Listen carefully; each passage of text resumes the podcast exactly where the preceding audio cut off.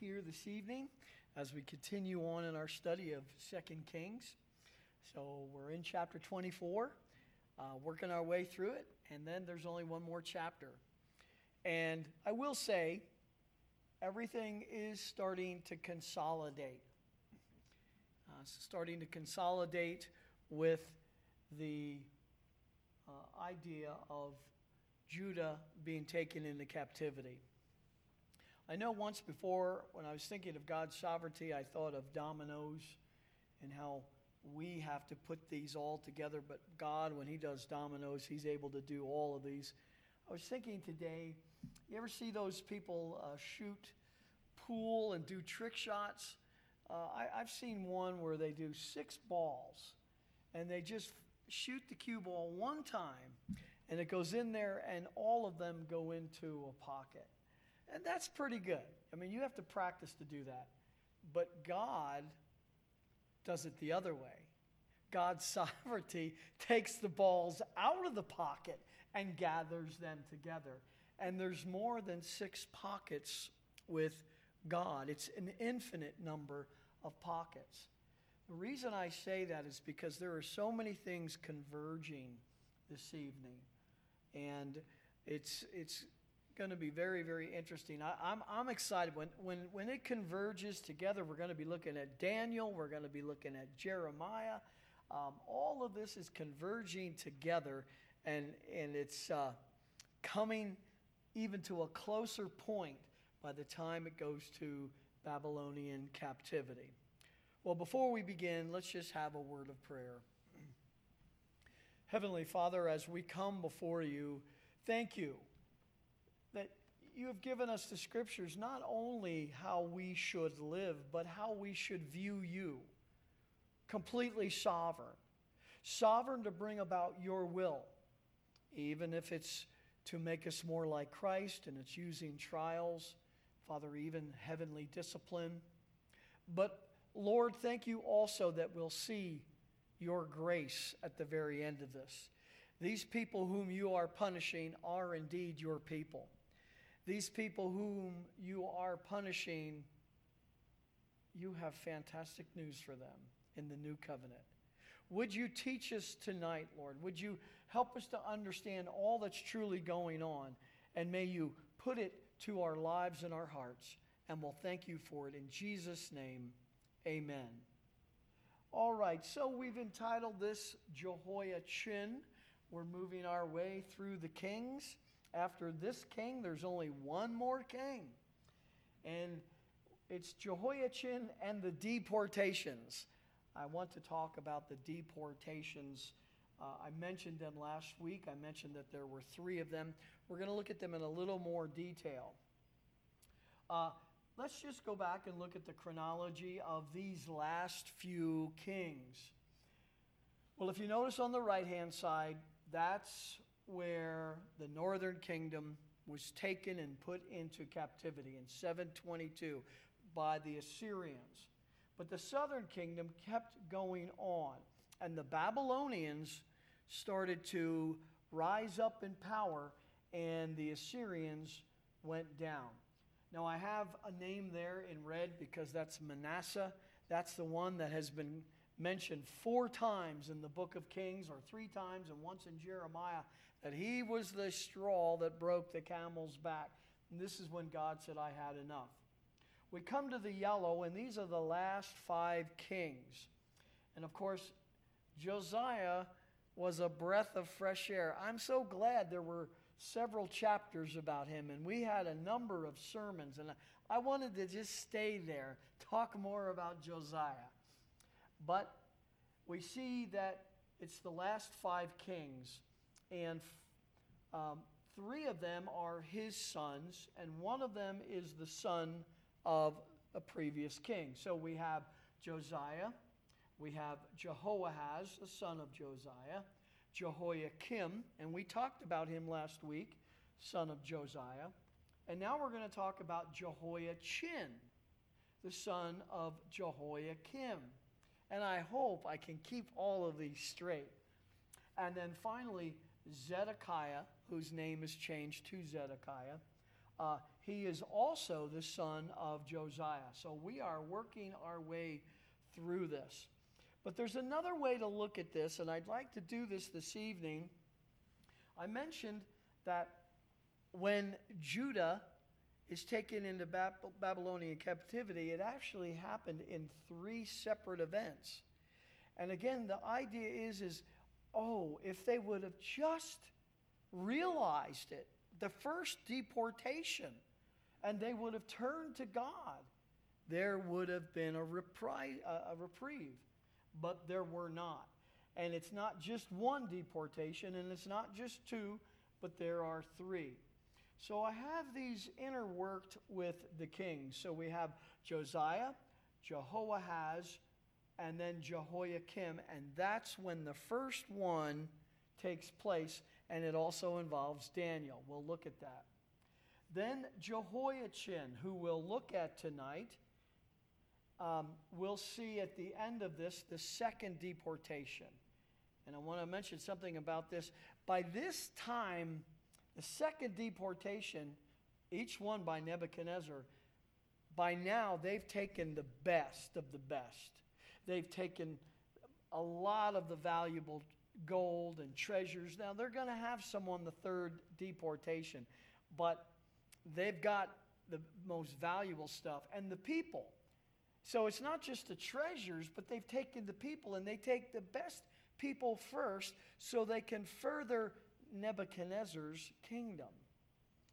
And there is going to be the ideas is there even going to be necessary to have a third deportation? Yes, it is, because there still will be some people there. There still will be some treasure, and Jerusalem will be destroyed. So, and all of this was prophesied. But I'm going to keep this up here because we're going to go through that. Now, quickly, let me just do a little review. So, we know that Josiah, the great king, he was killed by Pharaoh Necho. And his son Jehoahaz became king, and he was only king for three months. So he did evil before the Lord and was only there for three months. Well, Necho, still involved, he's the, the Pharaoh from Egypt. He got a hold of Jehoahaz and imprisoned him, and he died in prison. Well, Necho made Jehoiakim the king.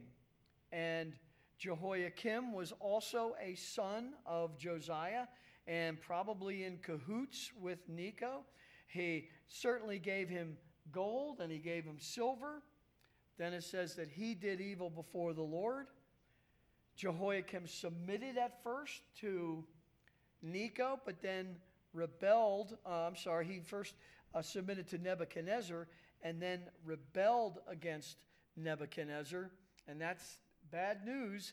And even in the book of Jeremiah, it's an odd thing. In the book of Jeremiah, Jeremiah, the, the, the prophet of the Lord, the Lord was speaking to the people and, and not uh, and not really giving them advice to rebel against Nebuchadnezzar. Even though he was going to be the one to bring in their destruction, they were not really to fight against him. But they did, and of course, this was all a part of God's will. Um, how Nebuchadnezzar was taking out one nation after another. It says that the Lord sent many nations against Judah to punish Judah. And then finally, we, we closed it last week with looking at some of the acts, the final acts, events of Jehoiakim. Um, let's take a look then at these uh, three deportations. Uh, we have them here at the chart, and we've kind of gone through them. And um, I, I have the year that they were king, they reigned, and then the year of these deportations. But let's look at them in detail. So notice where the first one is Judah's deportation. I have it on your notes as Nebuchadnezzar's first deportation. He was the agent of deportation, and Judah was the victim of deportation. Now, notice it's under Jehoiakim. And that's when this happened. So, before we finish the transition of Jehoiakim, we want to look at Daniel. Would you turn in your Bibles to Daniel chapter 1? And we're going to look at verses 1 through 7.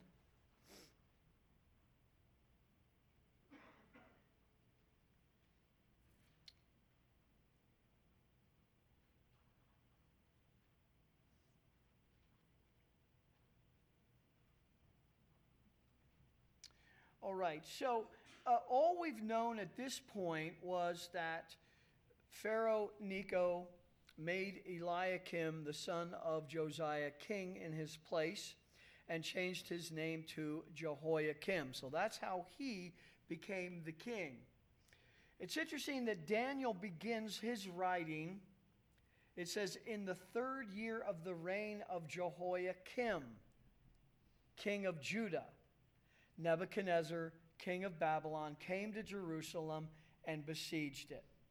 So this is the first time, and and uh, you know sometimes you would scratch your head and say, well, is is it the first one, or is he repeating what happened? But you can put the scriptures together in chronological order, and you can see no, there was indeed three. Now. Uh, look, look at verse 2 of Daniel chapter 1. This is very interesting it says, The Lord gave Jehoiakim, king of Judah, into his hand. So, usually, when you're reading scripture and they pray to the Lord, the Lord gives the enemy into the hand of God's people. Here, he's giving God's people into the hand of Nebuchadnezzar. And this is why in Jeremiah it's so odd because he's not telling them to rebel against Nebuchadnezzar. You don't want to rebel against him. So we see an intervention here. The Lord is intervening. And, and that's what we saw last time. When all of those nations came against Judah, this is the Lord bringing this discipline. And now it's winding down to the final disciplines, if you will. Someone wrote Nebuchadnezzar had sent troops against Jerusalem late in Jehoiakim's reign because the Judean king continued to resist Babylonian control and to look to Egypt for help in throwing off the Babylonian yoke. So these kings were taking as much land as they can and taking control of these areas. Now, if they were going to take control of these areas, they had to make them subservient. They had to uh, cause them to give them um, taxes, if you want to call them, or tribute as the Bible calls it. And at some point, they get tired of it. When they get tired of it, Nebuchadnezzar comes in and teaches them a lesson, although this is a very big lesson. And so, what we see here, let, let's read on. This is in verse 2 of Daniel chapter 1. The Lord gave Jehoiakim, king of Judah, into his hand. That's Nebuchadnezzar's hand along with some of the vessels of the house of God. And he brought them to the land of Shinar, to the house of his God. And he brought the vessels into the treasury of his God. Now, I want to stop there because that's, you know, that's the kind of thing that provokes the Lord. And uh, so these nations when they defeat another nation, they believe they've defeated that God, and their God is the strongest God that there is. Well, let's read on. Then the king ordered Ashpenaz, the chief of his officials, to bring in some of the sons of Israel, including some of the royal family and of the nobles. Verse 4 Also, youths in whom was no defect who were good looking, showing intelligence in every branch of wisdom, endowed with understanding and discerning knowledge, and who had ability for serving in the king's court. And he ordered him to teach them the literature and the language of the Chaldeans. And so he's doing this to help his own kingdom. And of course, if someone was not submissive to him and rebellious, Well, there were all kinds of forms and ways to make them submit. Same thing's going to happen with the soldiers. We conquered you. You have two choices. You either fight with us or we will fight against you right now here in our own land. So, guess who one of these youths was? Daniel. And we're going to see that in just a moment. So, this is how Daniel gets over to Babylon. And it's at the time of Jehoiakim, it's at the time of Nebuchadnezzar. You see all of these things now converging together. And Nebuchadnezzar comes to teach Jehoiakim a lesson, takes many of the treasuries, many of the gold, much of the gold, and he takes quite a few people, but it's the best of the best. It's the royal family, uh, and it's the nobles, it's the youths who are, who are intelligent and can learn the language and can be very, very helpful. And then drop down to, let's look at verse 5. The king appointed for them a daily ration from the king's choice food and from the wine which he drank, which to, to Nebuchadnezzar was a good thing. To Daniel and his uh, fellow brothers uh, in the Lord, that wasn't a good thing. But it says, and appointed that they should be educated three years, at the end of which they were to enter the king's personal service. Now, among them from the sons of Judah were Daniel, Hananiah, Mishael, and Azariah. Those are their Jewish names, their Hebrew names. But it says, Then the commander of the officials assigned new names to them. And to Daniel, he assigned the name Belteshazzar. To Hananiah, Shadrach. And to Mishael, Meshach. And to Azariah, Abednego. And, and, and that is really how we uh, kind of um, get ourselves familiar with their Babylonian names. Well, that's how this converges together. Jehoiakim, Nebuchadnezzar, uh, come in and, and uh, besiege Jerusalem and Judah, and they take a whole bunch of people, and Daniel is one of them. Now, I want to. Uh, I want to mention something here. Let's let's while we're looking at Daniel, look at verse 2 and following again. So the Lord gave Jehoiakim, king of Judah, into his hand, along with some of the vessels of the house of God. And he brought them into the land of Shinar to the house of his God, and he brought the vessels into the treasury of his God. Now, there's something special about this treasury. In Daniel chapter 5, one of the kings goes into the house of the God, grabs these vessels, puts wine in them, and they get drunk to them. And then comes the writing on the wall. Turn with me, if you would, to Daniel chapter 5.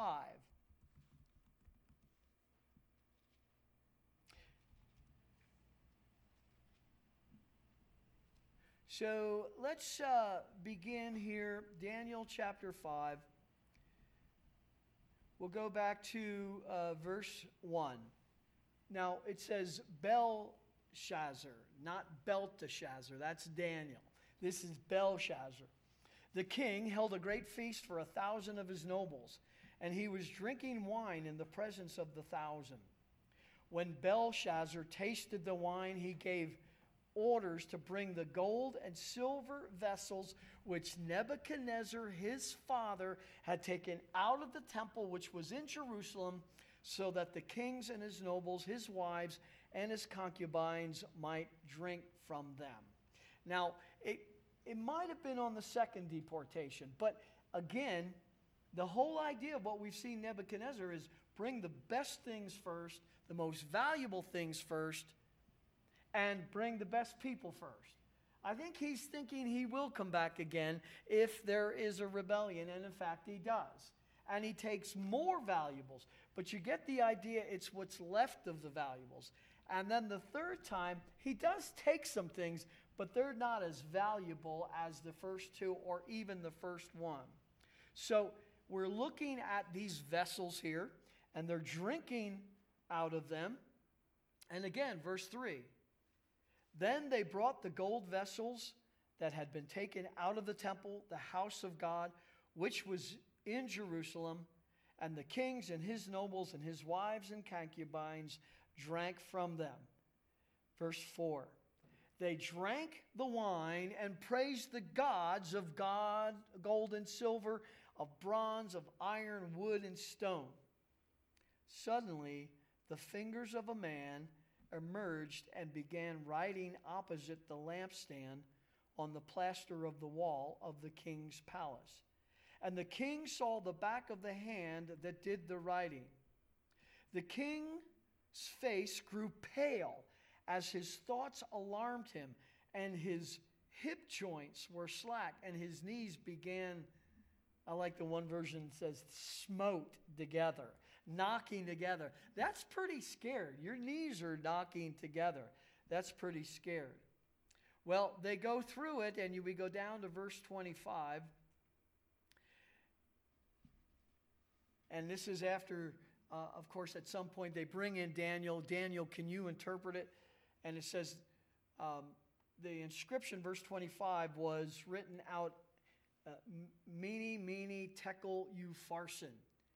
This is the interpretation of the message. Mene means God has numbered your kingdom and put an end to it. And by the way, that was said twice, so it's emphatic. Tekel, you have been weighed on the scales and found deficient. And then Upharsin or Peres, your kingdom has been divided and given over to the Medes and the Persians. So, anyway, uh, th- what's interesting about is where did these vessels come from? From the Jerusalem temple. And this was one of these deportations, and most likely was the first deportation.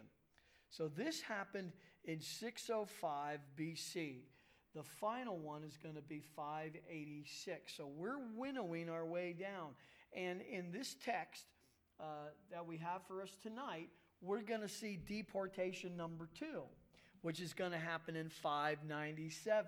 So it's converging. All right. So let's now go back to Second Kings. We go back to Second Kings chapter 24. We're going to pick it up in verse 6. So the first deportation happened in the third year of Jehoiakim. Well, he was in there for several years, and now, verse 6 so Jehoiakim slept with his fathers and Jehoiachin, his son, became king in his place. So he's not the son of Josiah, but the others who are the last kings, they are also uh, they are the sons of Josiah. What is interesting, and we're going to have to take another week and talk about this, but Jehoiachin is also called Jeconiah and there's a curse involved with Jeconiah, and he's also called Coniah. So in Jeremiah 24, he's called Jeconiah, and in Jeremiah 22, he's called Coniah. Um, so these are some of the, uh, the different names for this one person. But what happened? And by the way, he's only in there for three months. He was only in there for three months. Now, before we start getting zoomed in on Jehoiachin, there's an interesting verse, and you would almost think it's just out of place. Look at verse 7. It says, The king of Egypt, that's Pharaoh Necho, did not come out of his land again. For the king of Babylon had taken all that belonged to the king of Egypt from the brook of Egypt to the river Euphrates. So now Babylon is really becoming the full power. They, they weren't able to, to go into Egypt and take over Egypt, but all that Egypt had um, by way of moving up past Judah and, and, and up higher to Carchemish, that all is, is Nebuchadnezzar's now. So really, Judah is now Nebuchadnezzar's. Someone said in 601 BC, Nebuchadnezzar again marched west against Egypt and was turned back by strong Egyptian resistance. However, Egypt, though able to defend its land, was not able to be aggressive and recover its conquered lands or provide any help for its allies, including Judah. And hence the phrase, Necho did not come out of his land anymore. Well, let's look now at verse 8. And we do have a little we have a little uh, conundrum that we have to settle. Verse 8 of 2 Kings chapter 24 reads, Jehoiachin was 18 years old when he became king, and he reigned 3 months in Jerusalem. And his mother's name was Nehushta, the daughter of Elnathan of Jerusalem. Now, what's the problem here? Well, the problem is is if we turn over to Second Chronicles chapter 36 verse 9, it says Jehoiachin was 8 years old when he became king, and he reigned 3 months and 10 days in Jerusalem, and he did evil in the sight of the Lord. Now, it's not a problem with him being 8 years old and being a king. Josiah was 8 years old when he became a king. The problem is is that the one has one age and another has a different one. Now sometimes we have been able to settle this by looking at okay, there was a joint uh, reign of the son with the father for a certain time. And then goes into a sole reign. And so sometimes we have to look at are they combining both of those or is there just one? But here we're talking about the age, not how long they reigned. So it is kind of an issue, um, and it, it, it is perhaps one of the unfortunate scribal errors, not the author's error, who was under the inspiration of Scripture, but the copiers. We don't have many of those. You don't have to fear like your faith is is in jeopardy. It's not. There are very few scribal errors. There are very few of those, and because there's so many um, uh, copies of both the Old and the New Testament, they are able to determine which are the right ones sometimes. But we are still left with this, and and um, you know, maybe there is another explanation other than this, but most most men will will say, okay, they're going to pick one or the other. And and to be honest with you, most men, most scholars, commentaries pick the 18 years of age. And here's why. Because he's only in there for 3 months. And it's going to say he's going to be taken into captivity by Nebuchadnezzar, him and his wives. All right, well, that would pretty much substantiate that he was at least 18.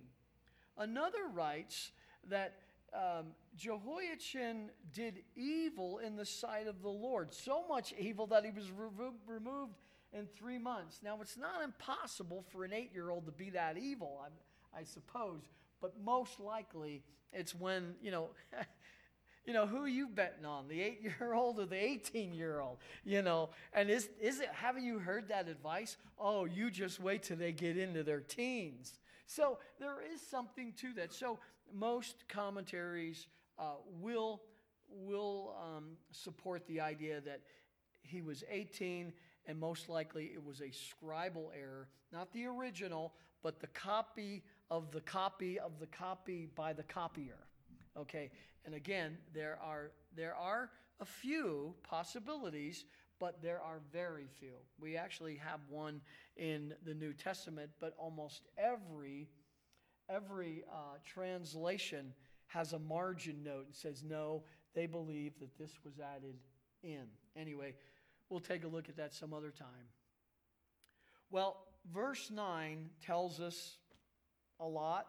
He did evil in the sight of the Lord according to all that his father had done. So he was 18 years old, and in three months, this is, this is his report. I mean, it's almost like you can't even get going in three months.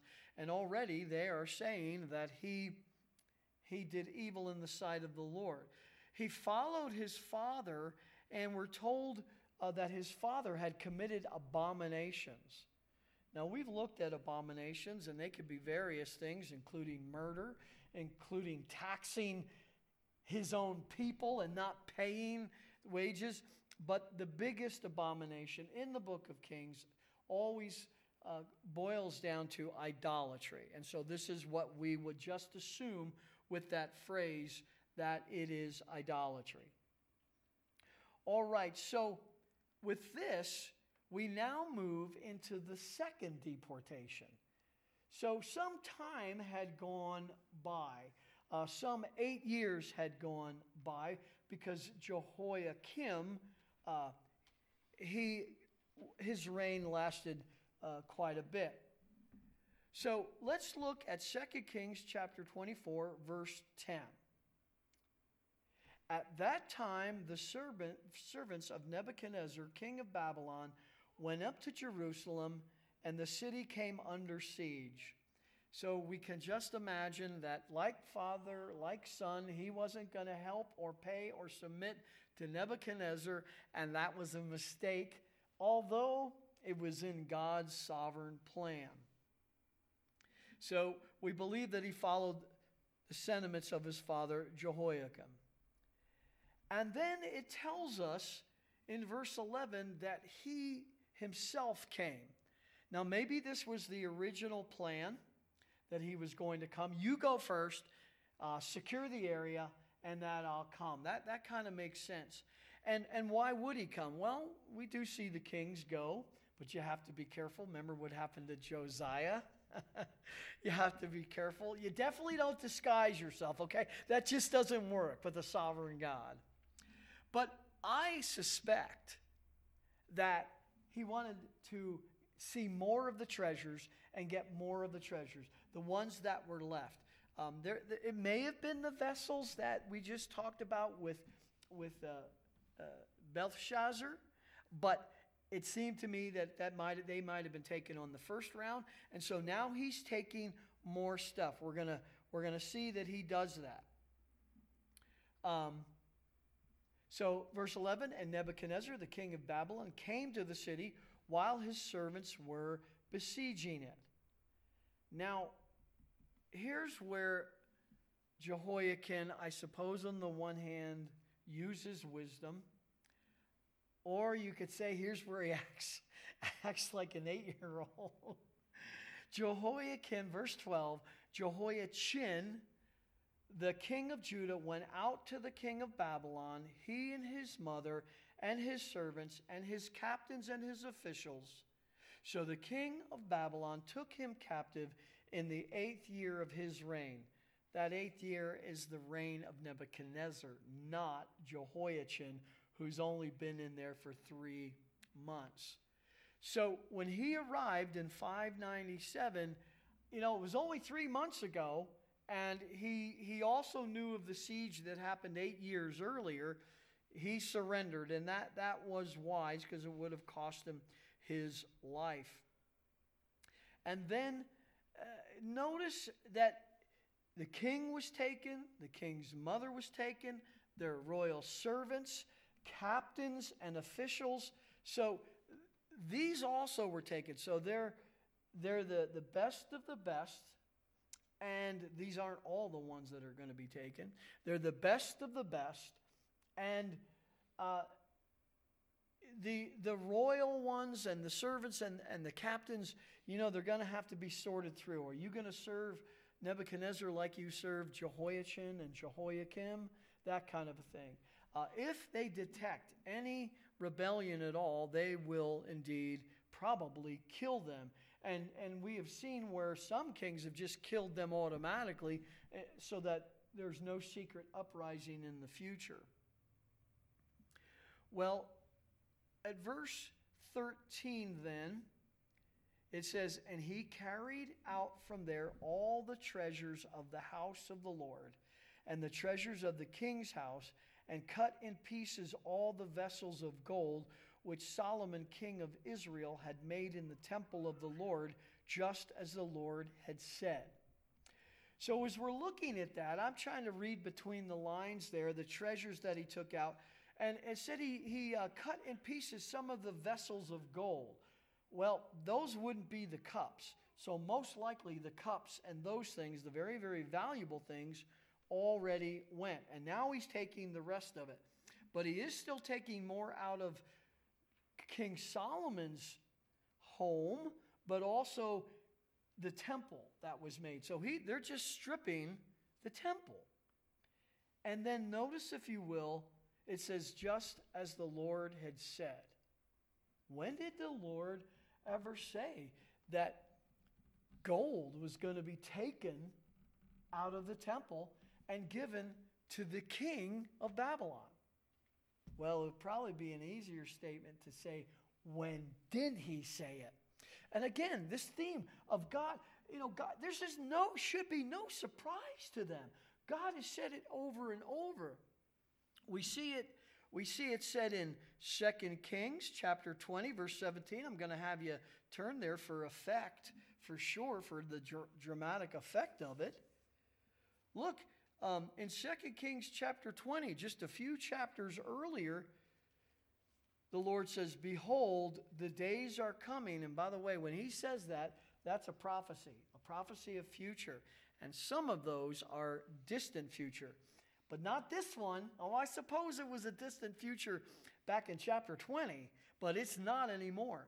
Behold, the days are coming when all that is in your house and all that your fathers have laid up in store to this day will be carried to Babylon. Nothing shall be left, says the Lord. Now, at this point, we're, we're looking at it and saying, well, there's one more deportation, right? Right. But again, he's taking the best. And you almost could, in a figure of speech, saying, yeah, he's taking it all. Okay, he's going to come back for some bronze pillars that they're going to have to cut up and they're going to have to do some of that. But he's got the gold. In Jeremiah chapter 20, you don't have to turn there. Chapter 20, verse 5. This is Jeremiah telling these kings these things. It says, I will also give over all the wealth of this city all its produce and all its costly things, even all the treasures of the kings of Judah, I will give over to the hand of their enemy, and they will plunder them, take them away, and bring them to Babylon. And the same thing in Isaiah 39 Behold, the days are coming when all that is in your house and all that your fathers have laid up in store and, and that would be also in the house of the Lord. To this day will be carried to Babylon. Nothing will be left, says the Lord.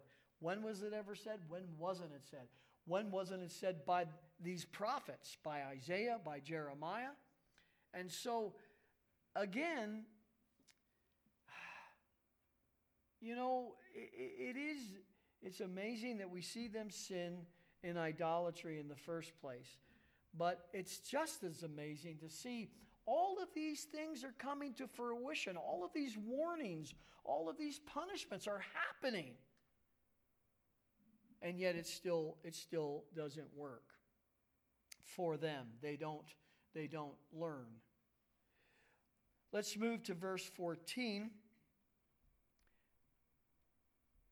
And in verse 14 it says then he led away into exile all Jerusalem and all the captains and all the mighty men of valor, 10,000 captives, and all the craftsmen and the smiths. None remained except the poorest people of the land. Again, when you read that, you would almost say to yourself, well, maybe you have it mixed up. This is the last one. It's not. It's not the last one.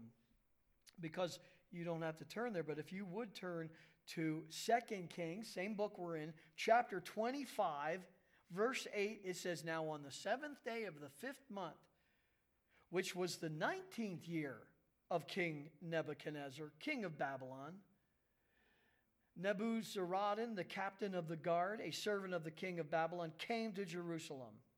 He burned the house of the Lord, the king's house, and all the houses of Jerusalem.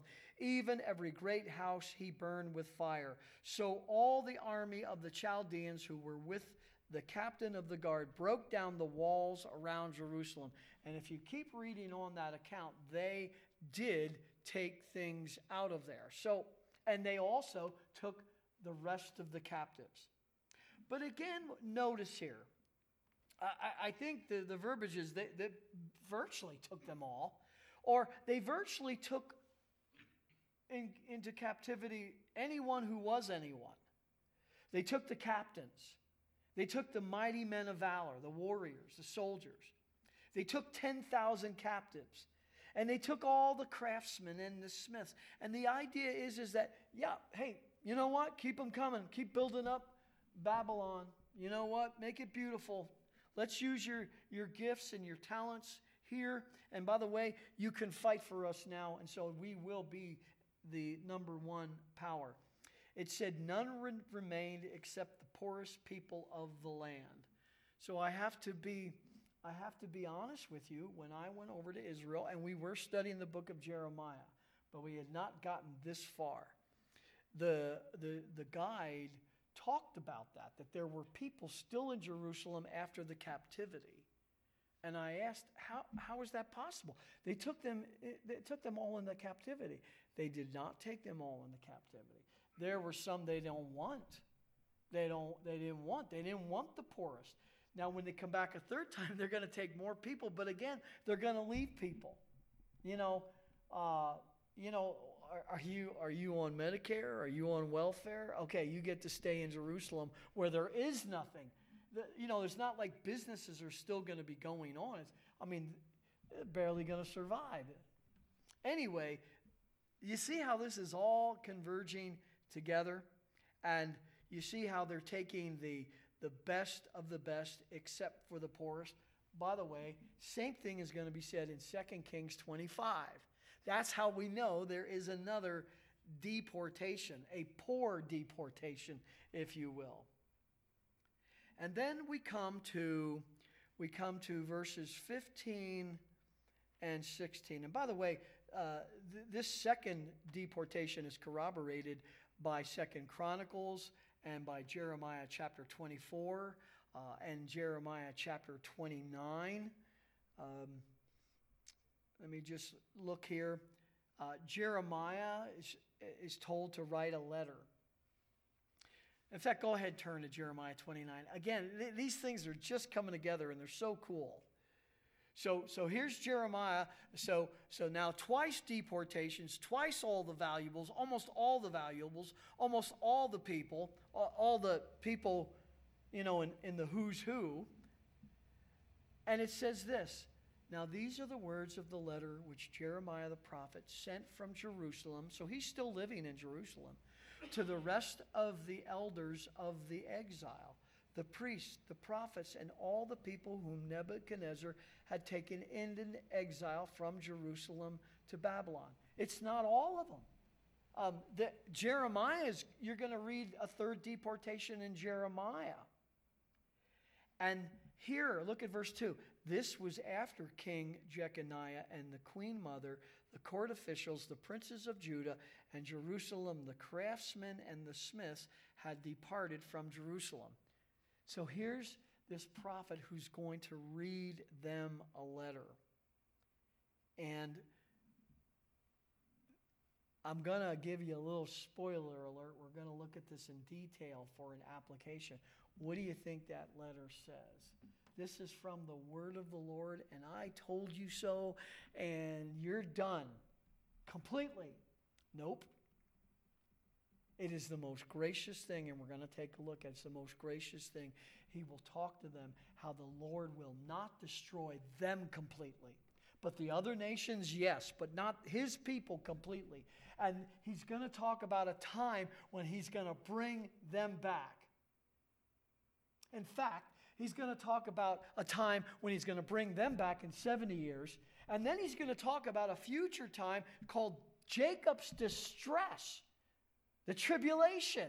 In the same, same context, he says, I'm going to save you and deliver you. And then he's going to talk about the new covenant, which is all about the millennial kingdom. All in this section after they've been taken into captivity, the second deportation. Is that a gracious God or what? Does he not love his people to the end? Oh, there may be chastisement, but he loves them to the end. Anyway, that's the spoiler alert, but that's what this letter was about. That's exactly what this letter was about. Now, look at verses 15 and 16. He's going to kind of repeat this. And you know, I was thinking about this. He's going to repeat it. There's going to be a little bit more detail. And, and, and you go to your, you say to yourself, why, why is he repeating it? You know, did, didn't he know how to write? And, and, and the answer is, oh, oh no, he knew how to write. This is what they call dramatic conclusion. You know how it's happening, and it happens, and then at the very end, even though you know it happened, it's like the concluding mark. And they took with them all of these people into captivity. And this is how many there was. I mean, it, you know, it, it's gripping us, and it should have gripped them. Verse 15. So he led Jehoiachin away into exile to Babylon. Also, the king's mother, and here we go, and the king's wives. This is where it mentions the wives, and his officials, and the leading men of the land. And he led away into exile from Jerusalem to Babylon. Verse 16 All the mighty men of valor, 7,000. These are the warriors, the soldiers who are now going to fight for Nebuchadnezzar or die from Nebuchadnezzar. And the craftsmen and the smiths, 1,000, all strong and fit for war. And these the king of Babylon brought into exile to Babylon. And we'll stop there.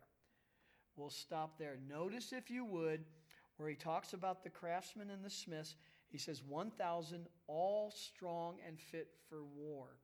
So it's very possible that he would utilize these men for war. It's very possible that he would have them make things, shields, knives with elk antler handles for battle, you know? And so you would bring those craftsmen all along.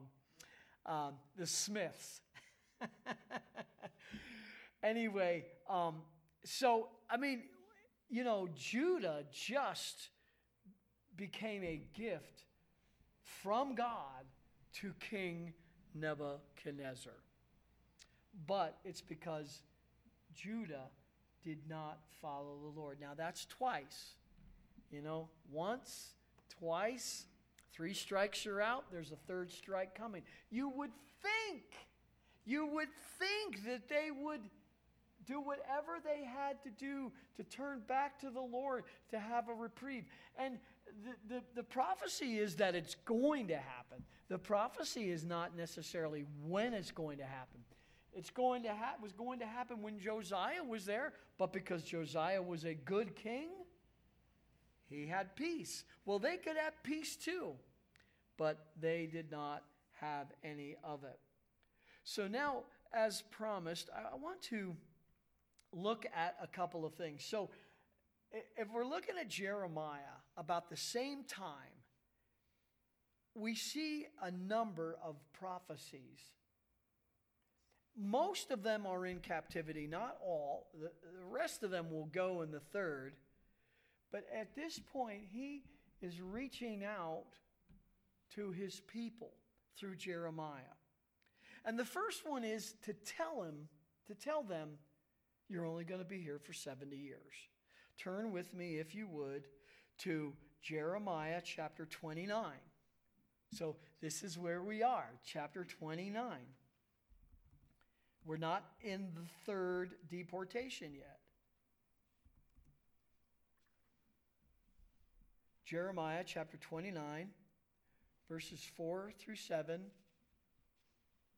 He begins with this Thus says the Lord of hosts, the God of Israel, to all the exiles whom I have sent to I have sent into exile from Jerusalem to Babylon.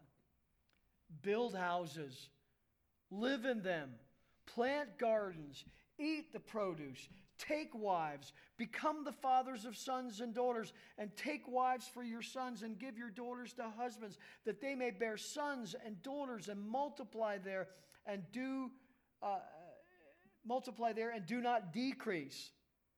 Seek the welfare of the city where I have sent you into exile, and pray to the Lord on its behalf.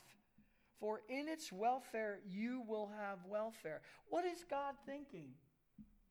He's thinking in 70 years they're going back and they will have plenty. They, thanks to Nebuchadnezzar, they will have plenty. Um, I, I think of, you know, sometimes we look at the Jewish people that no matter where they were, they, uh, even though there was punishment, they, they did prosper. Um, I think this is, uh, you know, I think this is interesting even in the New Testament where it tells us uh, to serve our employers, our authorities. And this is the kind of mentality. Make them successful because you're making yourself successful in the end. Now, drop down to verse 10. So he's telling them all this, and then he says, For thus says the Lord, when 70 years have been completed for Babylon, I will visit you and fulfill my good word to you and bring you back to this place. Wow. And there's more of this. Now, at times in these chapters, he will revert back to his anger and wrath. But at the same time, he is just so gracious. Well, uh, by the way, what makes, what makes this so interesting is in Daniel chapter 9, verse 2. Daniel remembered that Jeremiah prophesied only 70 years. And it says, In the first year of his reign, I, Daniel, observed in the books the number of the years which w- was revealed as the word of the Lord to Jeremiah the prophet for the completion of the desolations of Jerusalem, namely 70 years. So it just fits together. And then at the end of the 70 years, Cyrus, the king of Persia, will defeat Babylon, the writing on the wall, and he will send them back. Now, quickly, that, that's kind of a, a, uh, a near future prophecy. Still in the future, but it's near. And then you're reading in chapter 30. Look at chapter 30, Jeremiah 30, verse 1. And it says, The word which came to Jeremiah from the Lord, saying, Thus says the Lord, the God of Israel, write all the words which I have spoken to you in a book. So in this book, he's writing these prophecies. And then, if you would, go down to verse 7. He says, Alas, for that day is great. He talked about a sound of terror. He talked about this he said, That day is great. There is none like it. And it is the time of Jacob's distress. Or the King James we're familiar with, Jacob's trouble, which is none other than the tribulation. And by the way, people get so, uh, so confused on the tribulation. That tribulation, seven year tribulation, really is the tribulation of, of the Jewish people. God is still not done with them. It's the, the tribulation of the Jewish people. It says, now watch this, and it is the time of Jacob's distress, the tribulation. Look how far in the future. But he will be saved from it. He's going to save them from the tribulation. Now, I suppose they could try to give it a different translation or interpretation, but we have the New Testament, which fills in a lot of the gaps, and we know that that's coming in the tribulation. It says in verse 8, It shall come about on that day, declares the Lord of hosts, that I will break his yoke from off their neck and will tear off their bonds, and strangers will no longer make their slaves, make them slaves. But they shall serve the Lord their God and David their king, whom I will raise up for them. Who's that? The Lord Jesus Christ. Fear not, O Jacob, my servant, declares the Lord, and do not be dismayed, O Israel, for behold, I will save you from afar, and your offspring from the land of their captivity. And Jacob will return and will be quiet and at ease, and no one will make him afraid. Look at verse 11. For I am with you. God is with them in exile, declares the Lord, to save you. For I will destroy completely all the nations where I have scattered you. Only I will not destroy you completely, but I will chasten you, chasten you justly, and will by no means leave you unpunished. So we see that. Now, let's move to chapter 31. So it's still the same time frame. Chapter 31, uh, turn to verse 27. Jeremiah 31. And uh, those who were here during the time we went through Jeremiah, these are bringing back fond memories. Jeremiah 31, 27 through 30. Behold, days are coming. Here we go. It's a prophecy, it's for the future. We're just not sure when, but let's look at the context. Maybe we'll figure it out. Declares the Lord, when I will sow the house of Israel and the house of Judah with the seed of man and with the seed of beasts. First of all, those two houses are going to be together. It's, it won't be a divided kingdom. Second of all, men will prosper, beasts will prosper. As I have watched, watched over them to pluck up, to break down, to overthrow, to destroy, and bring disaster, so I will watch over them to build and to plant, declares the Lord.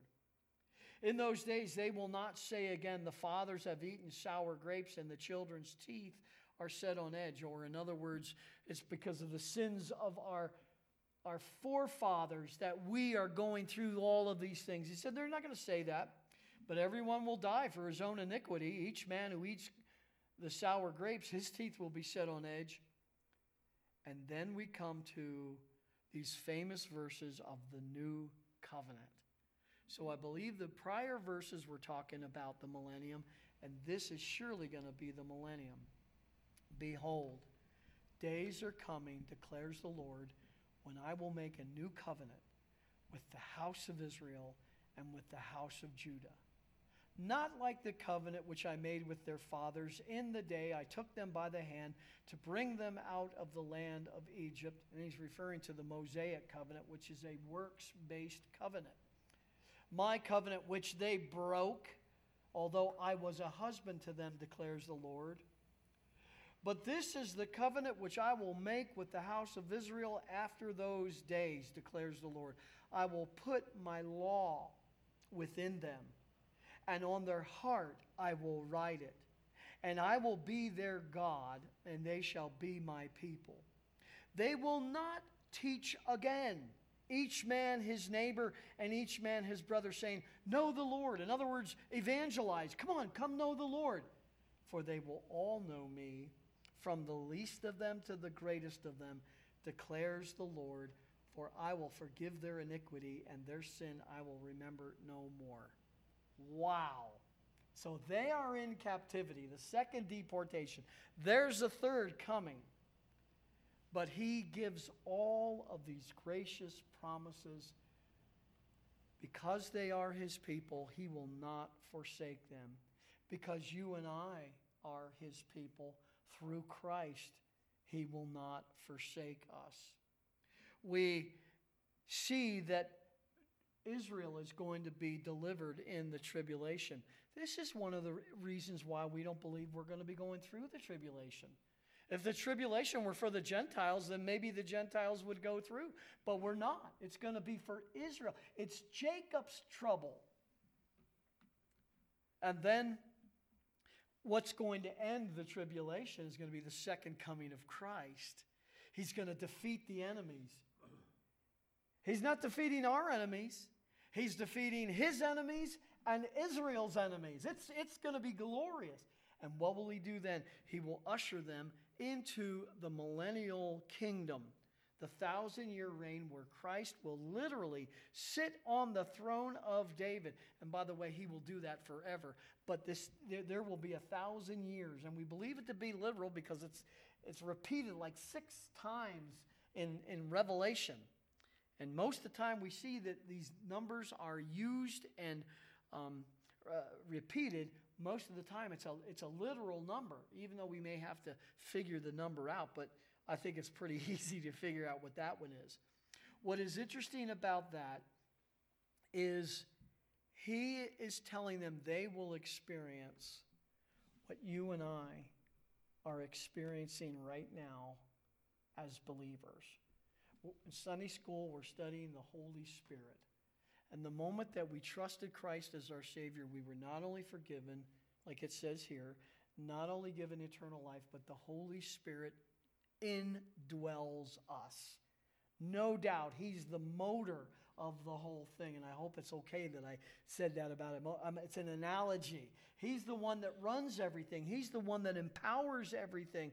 He's the one that gives us understanding tonight to understand this text and to get excited about it.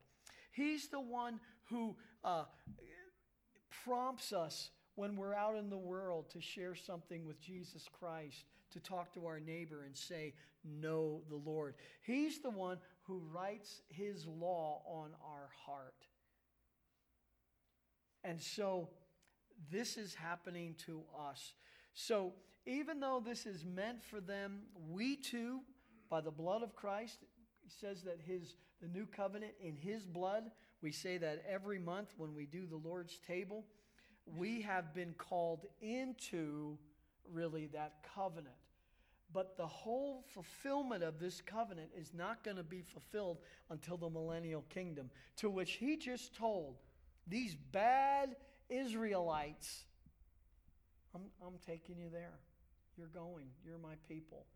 And it won't be like the covenant of Moses. If, Deuteronomy 28, if you do this, you will be blessed. If you don't do this, you will be cursed. And oh, by the way, one of the curses is I will take you out of the land that I gave you, and I will take you into captivity, and all the treasures of that land will go to that nation. It's not going to be like that anymore. It's going to be a covenant based on the Lord and His work alone. His work alone. It's a one sided covenant. And so the Lord is going to bring that into fruition. So, uh, uh, again, uh, really exciting tonight that all of these passages are coming together and, and all of these neat things. Uh, we still have more to cover. Uh, next week, we'll talk about Jeconiah, Coniah, or Jehoiachin, whichever you like. But we'll talk about him because there is a curse that is involved in that. Let's pray. Father, thank you for this evening. Thank you for the wisdom of your word. Thank you for your sovereignty that puts it all together, and your word has written all about it. And tonight, Lord, we see how sovereign you are, but we also see how gracious you are. We deserve hell, but by the blood of Jesus Christ, we are saved. And we have your law written on our hearts. We love your word. It gives us the truth for what we should believe and how we should behave. Oh God, we thank you for your wonderful plan. Uh, we just pray all these things in Jesus' name. Amen.